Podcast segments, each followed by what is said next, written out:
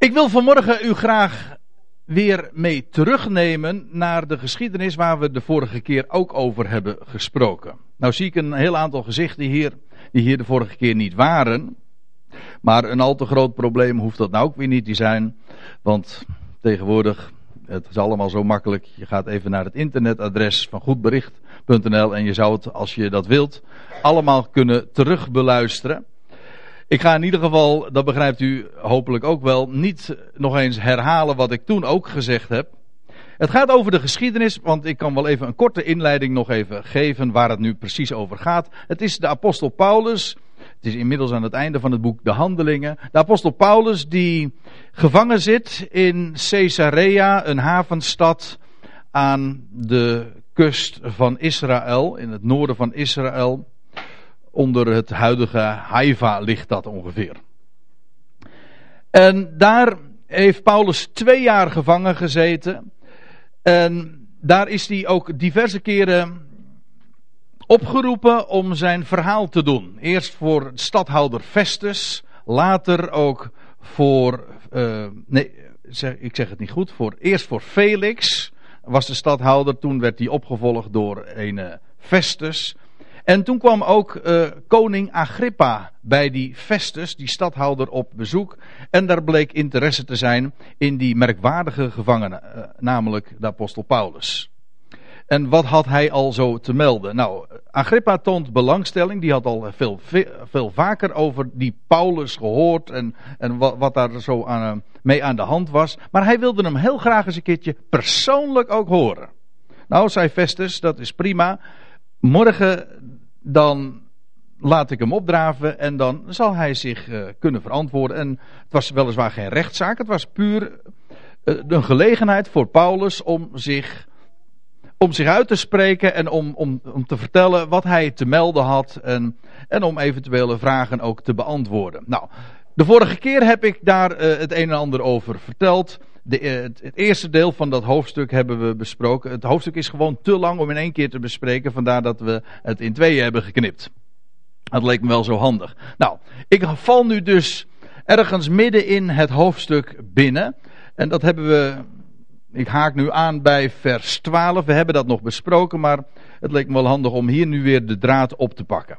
Want dan lees je dat Paulus dus zijn verhaal doet. Hij had het een en ander ook verteld over zijn achtergrond over wat, hoe een enorme vijandschap hij had ooit tegen de naam van Jezus. En hij was daarin wel het summen, mag ik wel zeggen, van vijandschap. En, en dan lees je in vers 12. En toen ik onder die omstandigheden naar Damascus reisde. Met volmacht en opdracht, letterlijk staat er, met toestemming van de overpriesters. Toen zag ik, o koning, want hij spreekt weliswaar een hele menigte die daar in die zaal zitten aan voorname mensen allemaal. Ook de stadhouder Festus is daarbij. Maar hij spreekt in de eerste plaats direct tot koning Agrippa. Die wilde hem horen en die had hem ook gevraagd om te gaan spreken. Nou, toen, dan zegt Paulus, uh, toen zag ik, o koning, midden op de dag onderweg een licht schitterender dan de glans van de zon van de hemel mij en hen die met mij reisden omstralen. Op, de weg naar Damascus was dat.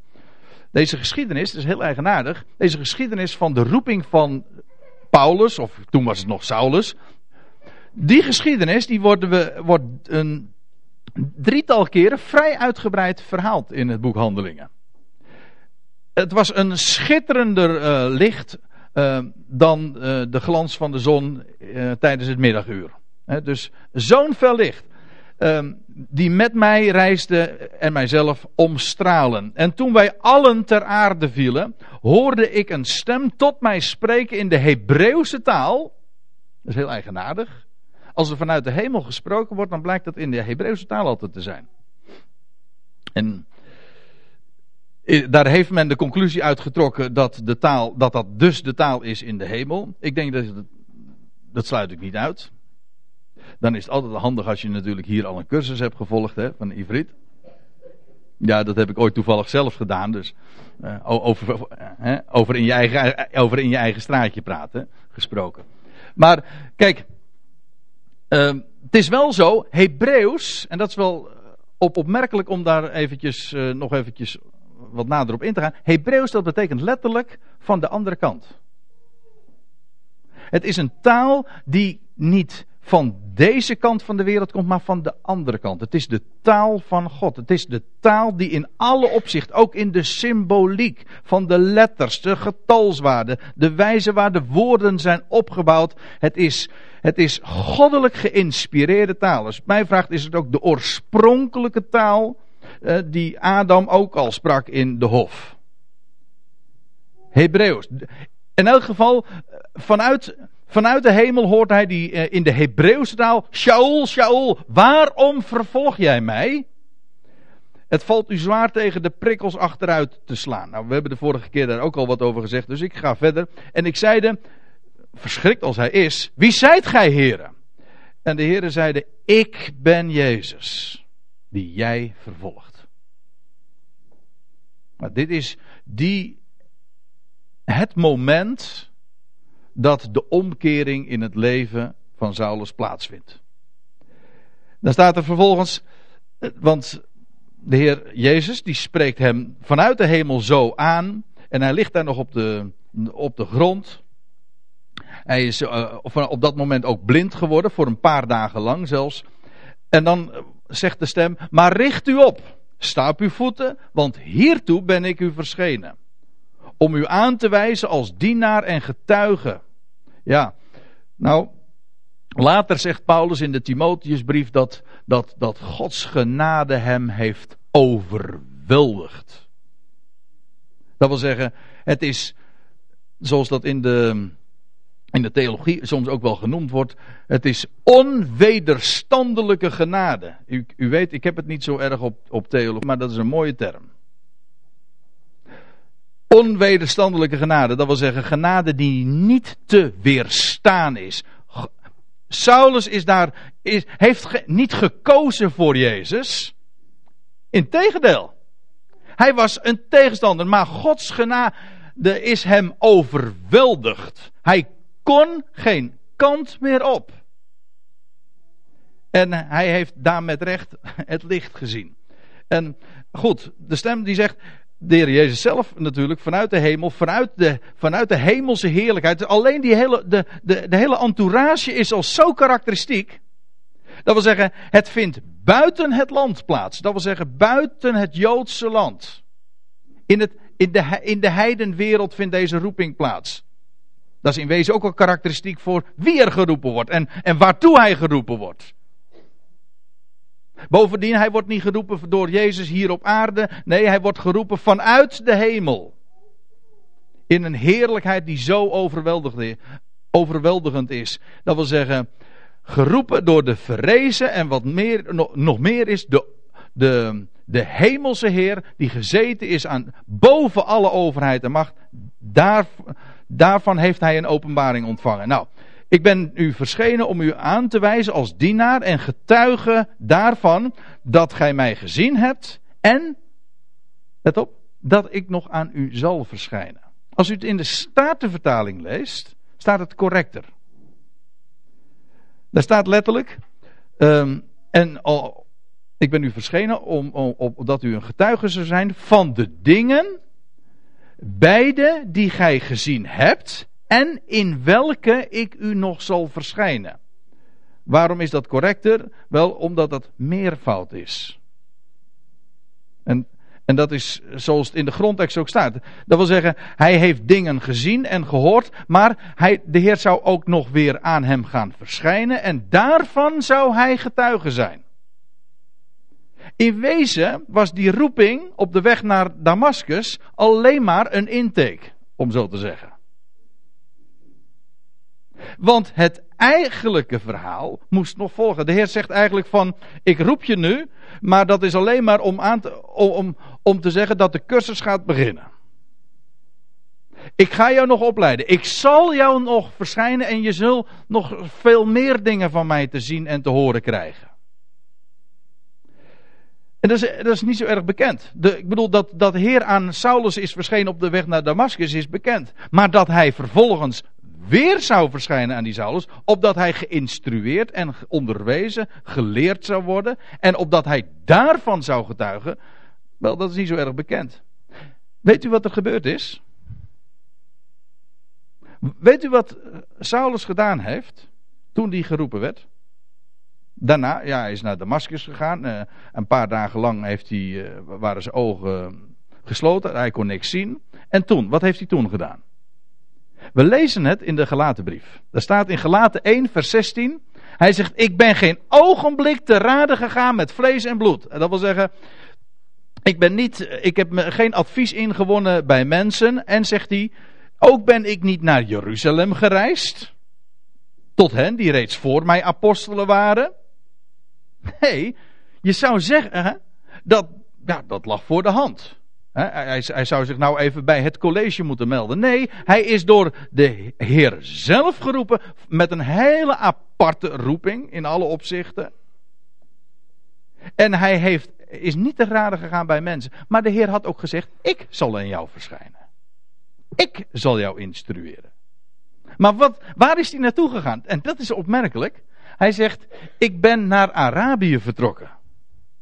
En vandaar naar Damascus teruggekeerd. En toen is hij drie jaar later pas in Jeruzalem uh, gearriveerd, lees je in het vervolg van Galaten 1. Maar het gaat er maar eventjes om. De Heer had gezegd: Ik zal opnieuw aan jou verschijnen.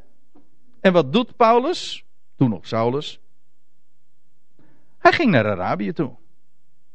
En weet u wat er in Arabië was? Dat, eh, het woord Arabië komt twee keer voor in het Nieuwe Testament. Twee keer in de Galatenbrief. En als je nog een paar hoofdstukken later leest, dan staat het. Galaten 4, vers 25. Dan wordt er gesproken over de berg Sinaï in Arabië. Nou, daar zit nog een heel verhaal aan vast hoe dat geografisch is. Dat, daar, gaat het over morgen even niet om. Het gaat mij puur om het verhaal, om het punt. Uh, wat daar in Arabië zich bevindt, namelijk de berg Sinaï. De Heer die zegt: Ik ga jou opnieuw aan jou verschijnen. Ik zal ik zal mijn woord aan jou gaan geven. En jij zult daar getuige van zijn. En wat doet Paulus? Hij gaat naar Arabië toe. Waar de Heer ooit eerder was verschenen. Aan Mozes en aan het volk Israël. Waar de Heer zijn woord had gegeven. Waar de bedeling van de wet ook begon. Wel, op diezelfde plaats, dat wil zeggen in datzelfde land, in diezelfde landstreek, daar is Paulus naartoe gegaan. En waarom? Ja, het lijkt mij niet zo moeilijk. Dat is de plaats waar de Heer zijn woord ooit gaf. En Paulus is waar Rempel daar naartoe gegaan. Daar is hij door de Heer geïnstrueerd. En als u het mij vraagt, is, zijn daar ook voor hem, want er, zijn, er is een hele tijd overheen gegaan. Hij is daar in Arabië eh, vermoedelijk een hele tijd eh, nog geweest. En daar heeft hij helemaal moeten omdenken. Heeft hij al zijn kennis weer helemaal opnieuw moeten interpreteren. Dat wat hij dacht te weten over het Oude Testament, over de Tenach en over de wet. Wel, hij, hij heeft werkelijk leren ontdekken. Eh, let op wat ik zeg. Hij heeft leren ontdekken. Dat wil zeggen, de bedekking werd van het oude verbond, van de tenag, van de wet weggenomen. En hij heeft gezien wat daar allemaal in verborgen zit. Verborgenheden werden hem geopenbaard van de schrift. Nou, Paulus is dus naar, uh, is op de, is naar Arabië gegaan. De Heer is opnieuw aan hem verschenen. Nou, ik lees nu weer eventjes verder in Handelingen 26, want, want, want Jezus gaat verder uh, met te spreken. Hij zegt, u verkiezende, u uitkiezende uit dit volk, dat was uit het volk eh, van, van de Joden, van Israël en de heidenen, waarheen ik u zend. Dat was de primaire roeping van Paulus, om Christus onder de natieën bekend te maken. Niet langer meer het verhaal van het koninkrijk voor Israël, nee, Christus onder de natie bekend te maken, waarheen ik u zend. Om hun ogen, vers 18, om hun ogen te openen. Er worden, er worden hier in dit vers een paar dingen genoemd. Waarom? Waarom zou hij naar de natieën gaan? Nou, je kunt het op allerlei manieren formuleren, maar het is opmerkelijk zoals dat hier ook gezegd wordt door de Heer Jezus zelf nog vanuit de hemel. Wel, hij zou naar de natie gaan. Waarom? Opdat hun ogen zou, zouden worden geopend. Hoe worden ogen geopend? Of laat ik het nog anders zeggen. Met uh, woorden die we ook in de Bijbel vinden. Om ogen te verlichten. Maar dat is hetzelfde hoor. Ogen die gesloten zijn. die ontvangen geen licht. En de Heer verlicht de ogen, maar hoe doet hij dat? In het, antwoord, het antwoord vinden we al in Psalm 19. Daar lees je over de, over de, de Torah van de Heer. En daar staat er, ja, het, ver, ver, het verlustigt het hart staat er. En dat doet de ziel wederkeer. Maar er staat er ook bij, het verlicht de ogen. Dat is het woord van God. Wat Paulus ging doen daaronder de natie is het woord bekendmaken van wie God is. En zoals hij aan Saulus ooit was verschenen in overweldigende genade. Wel, dat zou hij bekend gaan maken. De boodschap van die God, die de redder is van deze hele wereld, om hun door dat woord de ogen te openen, licht in de ogen te geven. Ja, of anders gezegd, tot bekering uit de duisternis tot het licht. Bekering wil gewoon zeggen omkering. Om, je, om uit de duisternis genomen te worden en licht te ontvangen. Maar eigenlijk is dat hetzelfde als wat ik het net over had. Iemand die blind is, ja, die, die ziet inderdaad niks, daar is het allemaal duister voor. En op het moment dat het woord van God tot je komt, dan worden de ogen verlicht. Dan ga je zien ja, wie je bent. Nee, ik zeg het eigenlijk verkeerd. Ja, ook wel wie je bent, maar het gaat er vooral om wie hij is. En wat zijn plan is. En waar je vandaan komt, waar alles naartoe gaat. Kijk, dat is licht. Wij wandelen niet in de duisternis, wij wandelen in het licht. En van de macht, of letterlijk staat er de volmacht van de Satan, van de tegenstander. Deze wereld is leeft wandelt in de duisternis, hè. Dat wil zeggen van de tegenstander, dat is de Satan, degene die alles door elkaar gooit, de leugen. Maar dat zijn eigenlijk allemaal synoniemen. Duisternis, leugen, uh, de diabolos, de verwarrer, degene die alles door elkaar gooit. Van Satan tot God. En eigenlijk zou ik dat allemaal met hoofdletters moeten zetten. De God. Degene die alles een plaats geeft. Opdat zij vergeving van zonde zouden ontvangen. Staat er. Nou, het, is, het voert te ver om dat nu uh, aan te tonen, maar ik wil e wel even één ding graag zeggen. Ik heb er onlangs uh, elders over gesproken. Maar weet u, daar staat eigenlijk dat woord vergeving. Dat is veel te mager. Daar ben ik vast van overtuigd. Het is ook heel gemakkelijk aan te tonen. Het is niet alleen. Kijk, bij vergeving denk je aan het verleden waar niet meer aan gedacht wordt. Wat je niet meer wordt aangerekend. Maar letterlijk dat woord vergeving, dat is loslating. Het wordt gebruikt voor, voor gevangenen die bevrijd worden, losgelaten worden. Het gaat er niet alleen maar om dat, je, dat het verleden niet meer aangerekend wordt, dat je schuld niet meer uh, wordt aangerekend, of dat je geen straf ontvangt. Nee, je wordt, je ontvangt licht. Dat wil zeggen, de duisternis is voorbij, maar dat betekent ook dat je, inmiddel, dat je leven zin en doel en richting krijgt. Niet meer gevangen in zonde. Weet je wat zonde betekent? Ja, zulke woorden moet je eerst, om, om het goed te begrijpen, moet je ze decoderen. Dat wil zeggen, het, het zijn van die codewoorden geworden van, uh, we weten nauwelijks meer wat het betekent. Maar zonde betekent doelmissen. De mens is gevangen in doelmissen. Hij weet niet waar hij naartoe gaat. Hij heeft daar geen licht op. Wel, gevangen in dat doelmissen wordt hij daaruit losgelaten. Hij is vrij. Dat is wat, wat, wat de Heer doet en ook wat zijn woord bewerkt. Daar waar een mens tot geloof komt, tot erkenning van Hem, daar word je bevrijd ontvang je licht, weet je waar je naartoe gaat, ben je niet meer gevangen, je, je leven krijgt zin en inhoud. Wel, dat is het. Dat is, het is niet alleen maar vergeving van zonde. Nee, het is bevrijding van zonde. Je bent daarvan af. Het donkere dal ligt achter mij, hè, zingen we dan. Zo is dat. En opdat zij ook een erfdeel, ik lees verder, een erfdeel onder de geheiligden zouden ontvangen door het geloof in mij. Het lijkt als twee druppels water op wat Paulus later in de Colossensebrief zegt in hoofdstuk 1, vers 13.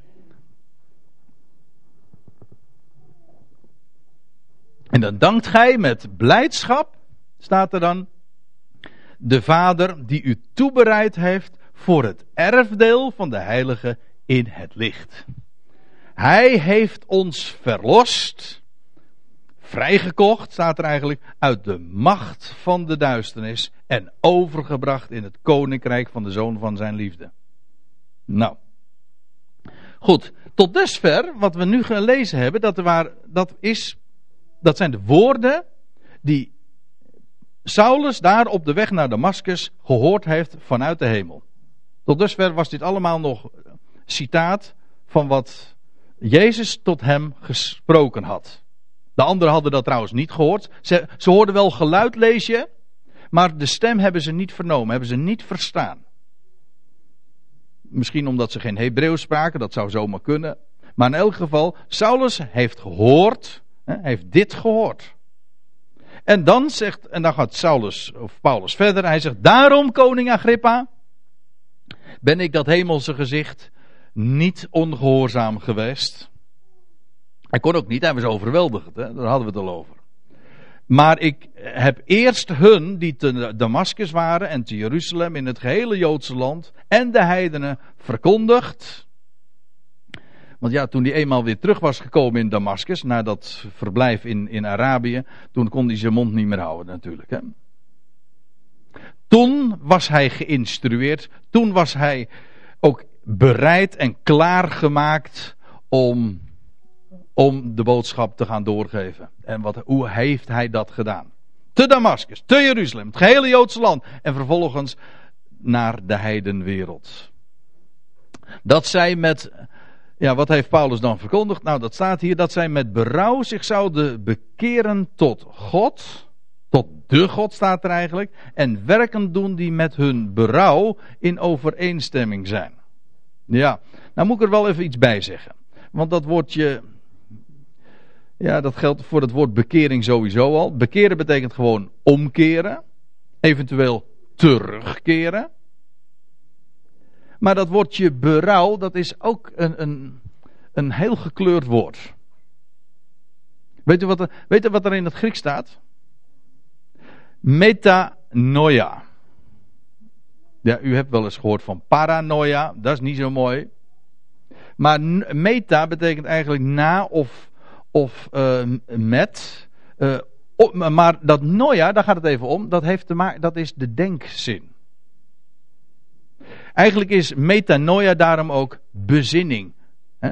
Omkeer, omkering van gedachten. Omdenken. Dat is veel meer dan berouw. Berouw heeft, is vooral een, een, een begrip dat te maken heeft met met emotie. Hè? Je denkt bij berouw aan spijt. Hè? Je voelt berouw. Terwijl het woordje metanoia niet een kwestie is van gevoel, maar van denkzin. En wat Paulus verteld heeft in de heidenwereld waar hij in hij gezonden was, wel, dat is dat zij zouden komen tot bezinning. Niet berouw dat ze spijt zouden hebben van hun verleden. Ik weet wel, dat is natuurlijk ook het idee van de wat altijd verteld is in de christelijke traditie. Dat we spijt en berouw moeten hebben van dat wat we gedaan hebben. Dat is het niet. Metanoia, dat is omdenken. Dat is tot bezinning komen. Je realiseren wat God gesproken heeft. Dat is een hele nuchtere zaak hoor. Dat zij dus zich met bezinning zouden omkeren tot de God. Want dat is precies wat Paulus predikte. De boodschap van de God. Degene die alles in zijn hand heeft, die een plan heeft met zijn schepping. Die zijn liefde heeft geopenbaard. Wel, als je die dingen weet, dat je je zou bezinnen daarop. Mensen zouden dat weten, met alle consequenties van dien. Want wat Paulus eigenlijk uh, leerde is, hij maakte ze bekend dat er één God is. En dat een mens tot bezinning zou komen, zich zou realiseren wat dat betekent. Ja. En vervolgens, en wat, wat zou een mens dan doen in zijn leven?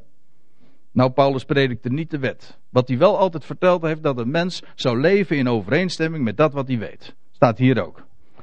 En werken doen met hun berouw. Nee, niet met hun berouw, maar met hun bezinning in overeenstemming. Gewoon doen dat wat je weet dat. Uh, in, nee, laat ik het anders zeggen. Doen in overeenstemming met dat wat je weet. Maar dat is trouwens niks vreemds hoor, want dat is precies wat we altijd tegen andere mensen ook zeggen, toch? Je zegt, walk, in het Engels zeggen ze dan, walk your talk. Dat, dat, dat, vinden we ook dat een ander dat moet doen. Hoe zou u het vinden bijvoorbeeld als Marianne Thieme uh, van, van de Dierenpartij, als die een bontjas zou dragen? Als het maar nep is. Hm? Dan zeg je van, hé, hey, dat, is, uh, dat is wat je doet, staat haaks op dat wat je zegt. Dat, daar is een woord voor en dat betekent, dat is hypocriet. Dat is wat je, wat je, je levenspraktijk staat dan haaks op dat wat je zegt en wat je weet. Kijk, dat is precies ook wat uh, de mensen geacht wordt te doen. Niet te leven overeens, in overeenstemming, zoals je dat vandaag zo vaak hoort. Je moet doen wat je voelt. Nee, je moet doen wat je denkt. Wat je, doen wat je voelt, dat is, dat als, je, als dat je richtlijn is, maar ja, dat is ook weer niet zo vreemd, dan, is, dan sta je gewoon op het niveau van een dier. Dat doet een aap. Die doet gewoon wat hij voelt. Nee, wij hebben een verstand gekregen, denkzin, en een mens wordt geacht te doen dat wat hij weet. Zijn verstand te gebruiken. Afijn, Paulus heeft de boodschap. Dit is allemaal zo logisch, hè? Wat, wat het bijzonder is, is dat hij een, de openbaring heeft gekregen van die hemelse heren. Zoveel bekend was gemaakt. Dat heeft hij ge, geboodschapt. En in de eerste plaats, als hij in de heidenwereld kwam, predikte hij de God. Dat er één God is. En, en, het, en de geweldige boodschap van, van werkelijke blijdschap. Die God die geeft. Die zich aanbiedt. Die de redder is. Die alles wel gaat maken. Wel, dat is wat een mens zou weten. Dat is wat je tot bezinning brengt ook. Daar gaat het om. En dan lees je, en hierom, want Paulus vervolgt dan te zeggen, met hierom hebben de Joden mij in de tempel gegrepen en getracht mij om te brengen.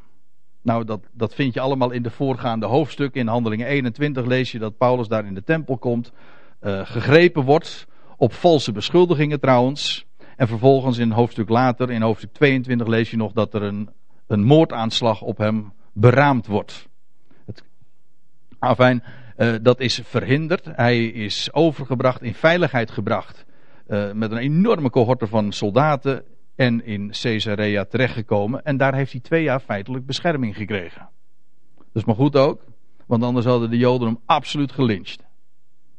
Hadden ze zich trouwens ook absoluut uh, zo, zodanig voorgenomen, want ze hadden gezegd, er waren veertig mannen, die hadden zich voorgenomen dat ze niet zouden eten en drinken. Ik ben benieuwd hoe dat gegaan is trouwens uiteindelijk. Maar ze zouden niet eten en drinken voordat ze, dat Paulus uit de weg geruimd zou zijn. Ja. Goed, ze hebben hem zelfs getracht te doden en dan, en dan zegt Paulus. En als ze getuigen die hulp van God heeft ontvangen tot op deze dag. Sta ik hier, dus voor klein en groot. Hij had bij wijze van spreken kunnen zeggen, zoals een man dat eeuwen later zou zeggen: Hier sta ik. Ik kan niet anders. Ik heb hulp van God ontvangen. Ik kan niet anders dan dit vertellen. Deze boodschap. Paulus heeft nooit erom gezwegen. Integendeel, hij kon niet eens zwijgen. Het ging er helemaal niet om dat hij moest spreken. Hij kon niet eens zwijgen. Uh, hij, hij moest niet spreken, hij kon niet zwijgen. Zo is het. En eh, Paulus zegt: Ik ben een getuige en ik heb hulp van God ontvangen. En zo sta ik hier. Voor klein, voor groot, voor iedereen. Voor iedereen die het maar horen wil. Zonder, zegt hij, iets, iets anders te zeggen dan wat de profeten en Mozes gesproken hebben dat geschieden zou. Dat wil zeggen, alles wat ik vertel, hij zegt, het is allemaal terug te vinden in de Bijbel aan de oppervlakte of in het verborgene, maar het is allemaal terug te vinden. Wat dan? Nou, namelijk dat de Christus zou lijden. Dat staat in Mozes en de profeten. En dat hij als eerste uit de opstanding van de doden, want dat staat ook allemaal in de Bijbel hoor. Dat de Messias zou lijden, ze sterven, maar ook zou opstaan uit de doden. Op de derde dag zelfs. Naar de schriften.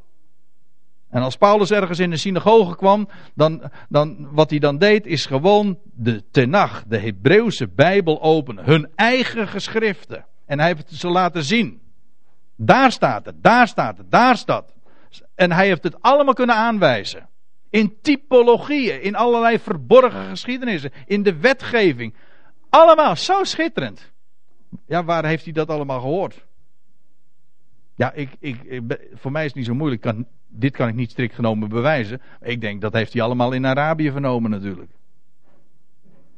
Daar, daar, is, zijn de, daar is de Bijbel voor hem open gegaan. Goed.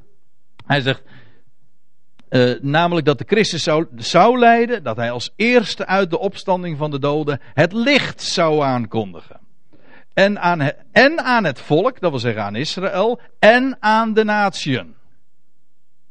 Nou ja, hoe dat zit, daar heeft Paulus natuurlijk zoveel over te melden. Hoe Israël op een zijspoor tijdelijk is, is gezet. En hoe het heil juist om die reden door hun val tot de natieën, tot de heidenvolk is gegaan. Ah, daar heeft Paulus zoveel over te vertellen. En hij heeft gezegd in zijn brieven, ook dat staat allemaal al in de geschriften verborgen. Goed. En terwijl hij dit tot zijn verdediging aanvoerde, zei de Festus met luider stem. Dus hij, hij is dus nog gewoon in zijn referaat. Hij had nog geen amen gezegd. Ik hoop dat u uh, niet iets soortgelijks doet. Dat u mij gewoon even de gelegenheid geeft uit te spreken. Heb er wel vertrouwen in. Maar uh, Festus niet. Ineens, hij onderbreekt Paulus en hij zegt met luider stem: Gij spreekt wartaal, Paulus. In de Concordant Version staat: You are mad. Je bent gek. Ja, daar staat het woordje mania in het, in het Grieks, ons woordje maniak of maniac. Dat komt eigenlijk uit het Grieks, maar dat is wat hier ook gebruikt wordt in het Nieuwe Testament. Je bent gek, Paulus. Ja, dan weet u, dat doet me denken aan wat Paulus uh, elders in zijn brieven ook zegt in 1 Korinthe 1, vers 23. Hij zegt, wij, wij prediken, wij herauten een gekruisigde Christus. En dan zegt hij erbij, voor Joden is dat een aanstoot. Dat was, letterlijk staat er het woordje ja, scandalon, een, dat is een struikelblok. Voor Joden is het een aanstoot, ze stoten zich eraan. Maar voor heidenen, voor de natieën, is het een dwaasheid. En dat is nog steeds het geval.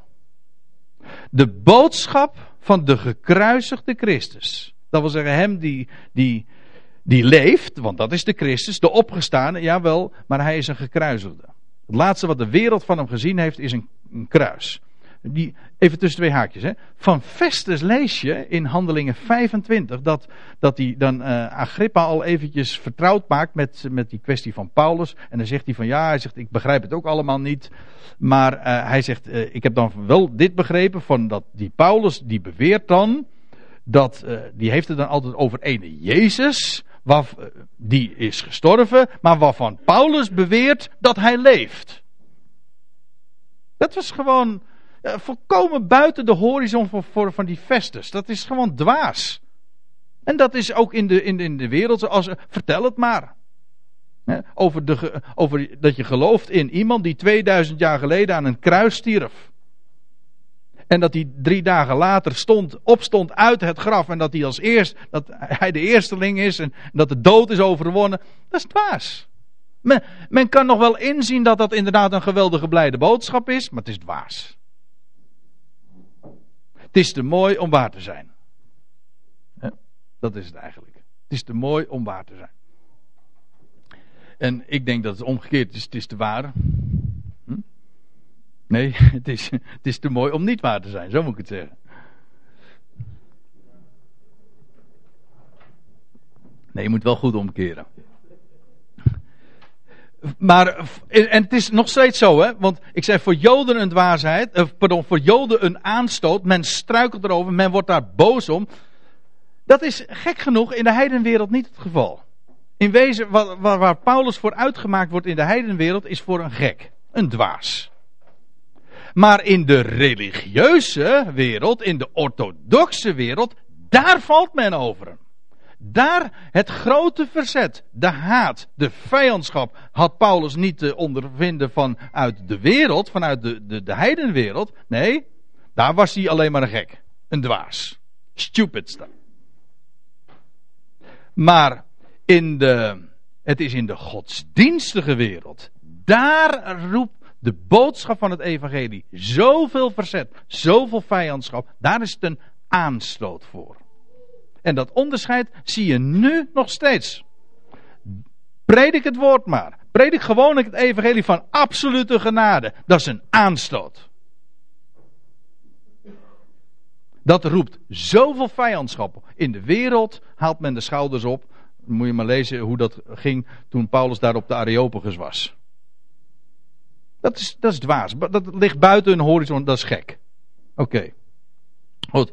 Uh, die vers die zegt, uh, Paulus, je spreekt wartaal. En dan zegt hij nog bij, uw vele studie brengt u in de war. Ja.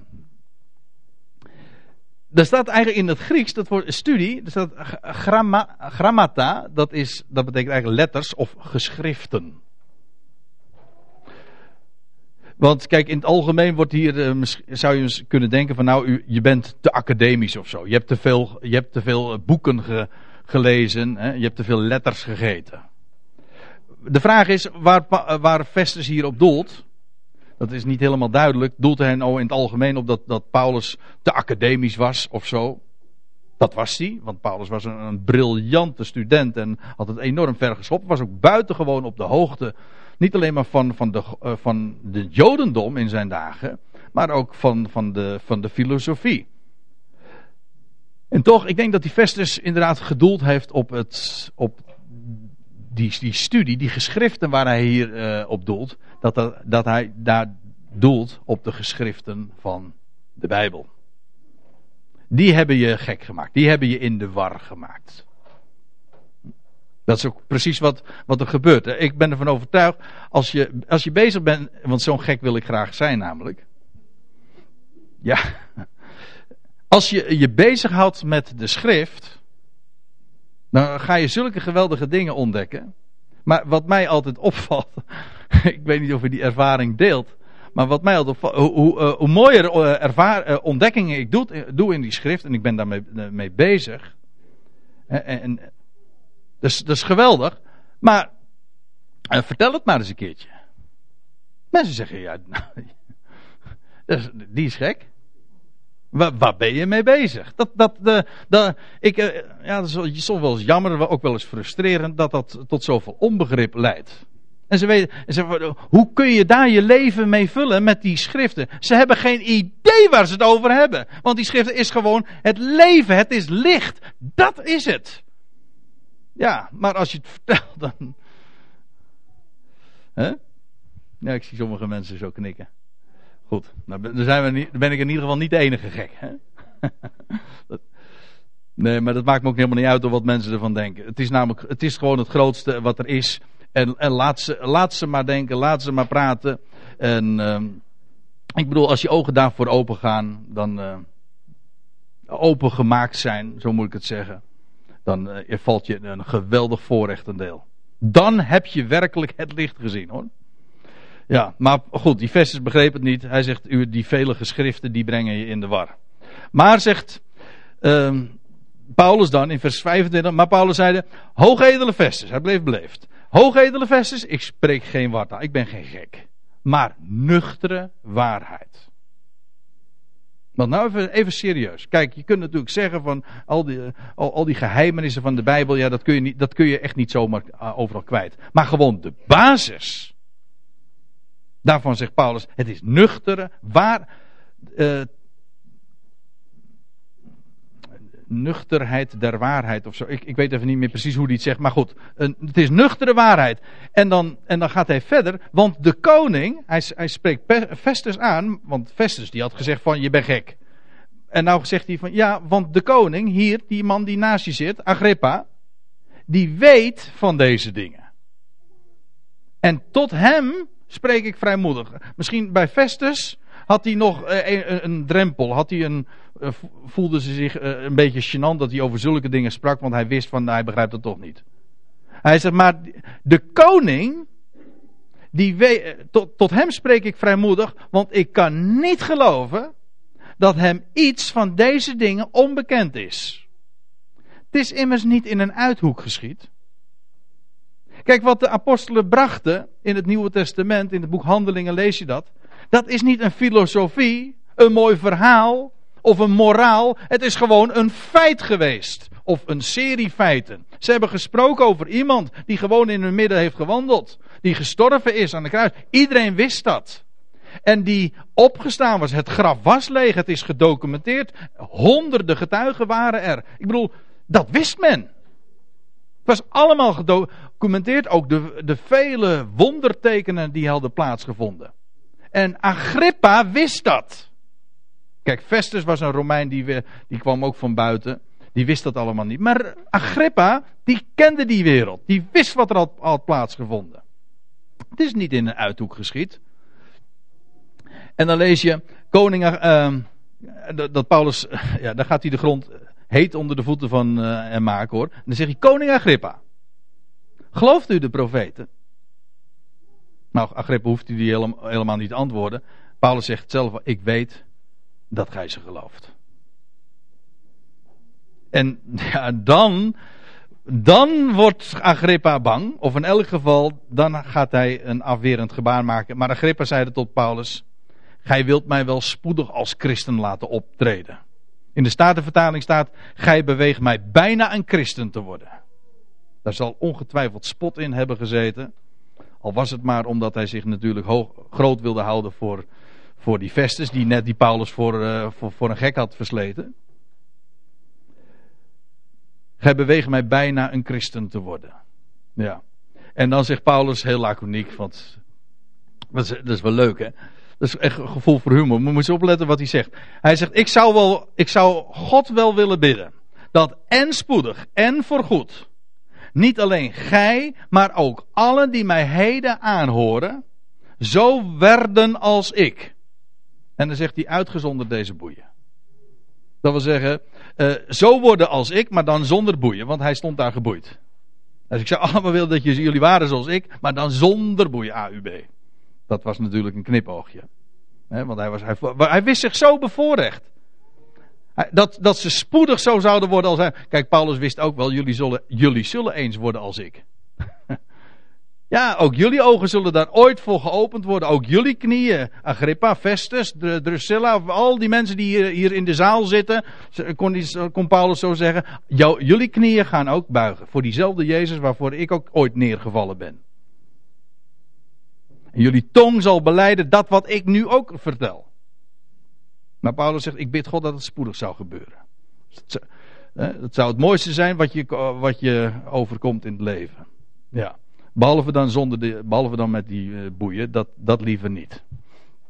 Dat was, uh, ja, dat uh, was het, het geintje wat Paulus, waar die mee, mee afsloot. Hij zei, het want het is in feite humor natuurlijk als hij dat zo formuleert. En dan zegt de, dan staat er in vers 30, en de koning die stond op, want in wezen was nu het verhaal gedaan. De koning stond op, dat wil zeggen Agrippa, en de stadhouder, dat is Festus dus. En Bernice, dat is de vrouw van Agrippa. Maar ik had de vorige keer al gezegd, het is in wezen ingewikkelder, want het was ook nog eens een keertje zijn zuster ook. Ja. En die met hem hadden plaatsgenomen. En terzijde gegaan, spraken zij onder elkaar. Dat wil zeggen, ze gaan even als jury apart. En spreken met elkaar. En dan zeggen zij, deze man is aan niks schuldig. Hij mag dan gek zijn, hè, maar niet gevaarlijk, zeggen, we, zeggen ze dan wel eens. Hij mag dan uh, gek zijn, maar hij is aan niets schuldig waarop dood of gevangenschap staat. En Agrippa zeide tot Festus, deze mens had vrij kunnen zijn als hij zich niet op de keizer had beroepen. Ja. En dat is vanuit de mens gesproken, mag dan waar zijn. Maar de Heer had ooit al tegen, Saulus, tegen Paulus gezegd in Handelingen 23. Toen was hij ook al in Caesarea. Toen was de Heer aan hem verschenen, s'nachts. En staat, de volgende nacht stond de Heer bij hem. En hij zeide tegen Paulus dus: Hij zei, houd moed. Want zoals gij te Jeruzalem van mij getuigd hebt, moet gij ook te Rome getuigen. Dat wil zeggen, dat moet in de zin van dat zal ook gebeuren. Paulus had zich op de keizer beroepen. Hij, en hij zou ook naar de keizer gaan. En hij had geweldige, uitgelezen mogelijkheden om, om, om de boodschap van het goede bericht, het evangelie door te geven. Ooit zoals hij dat gedaan had in Jeruzalem, maar nou mocht hij het zelfs ja, hier in Caesarea bij de koning en bij de stadhouders doen. Maar hij zou zelfs voor de keizer verschijnen. Ja, zodat je maar weer ziet. Er ging helemaal niks mis. Die Festus en Agrippa zullen ongetwijfeld gedacht hebben. Die eh, Paulus heeft het niet erg handig aangepakt. ja, maar dat is naar de mens gesproken. Paulus had zich op de keizer beroepen. Hij zou ook daar de gelegenheid krijgen. Tot in het hartje van Rome. De, het huis van de keizer. Om daar te spreken. De mooiste boodschap die God ooit ook aan de, aan de wereld heeft gegeven. Namelijk de boodschap dat Hij God is. Amen.